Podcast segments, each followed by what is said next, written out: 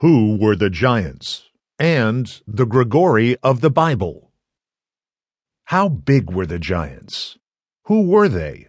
And why should we care beyond idle curiosity?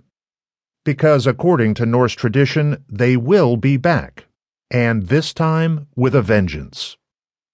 Are you thinking it sounds like a tall tale of the whopper that got away? Of course it does, which is what somebody wants us to believe. Exposing the truth about giants would be more devastating than exposing the truth about extraterrestrials, because they were extraterrestrials. And they left behind proof which the government grabbed as quickly as any crashed UFO. Legends of giants exist in every corner of the world, and many cultures believe that an entire race of giants predated humans. Giants existed before us and alongside us for a while, but we rose up against them and went after them with everything we had until we wiped them out. From the Grigori and Nephilim of the Bible to the giants of the Norse, Aztecs, Native Americans, Mesoamericans, Celts, Greeks, Hindus, Persians, mound builders, and others we can study these ancient giants from several vantage points. The Grigori of the Bible.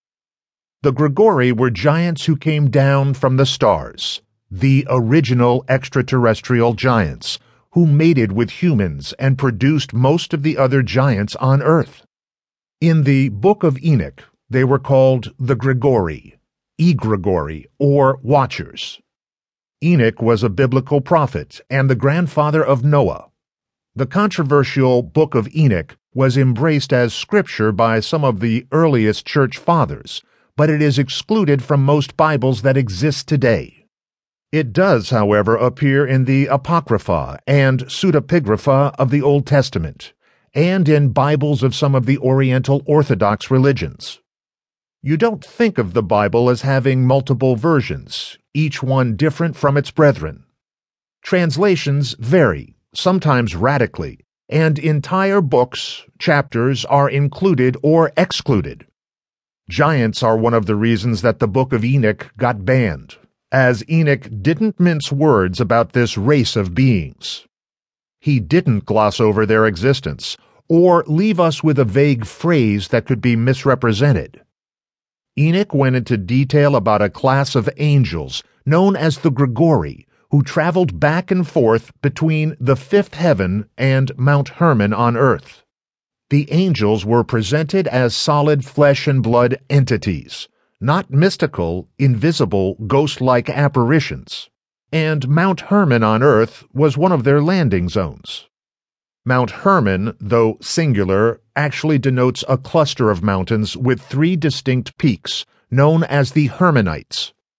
These mountains straddle the border between Syria and Lebanon, approximately 40 miles from the Sea of Galilee, where Jesus spent much of his time teaching.